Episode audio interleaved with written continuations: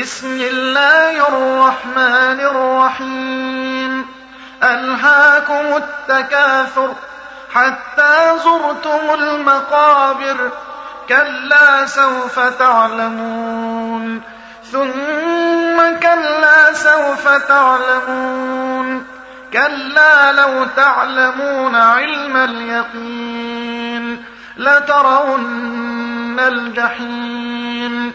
ثم لترونها عين اليقين ثم لتسألن يومئذ عن النعيم.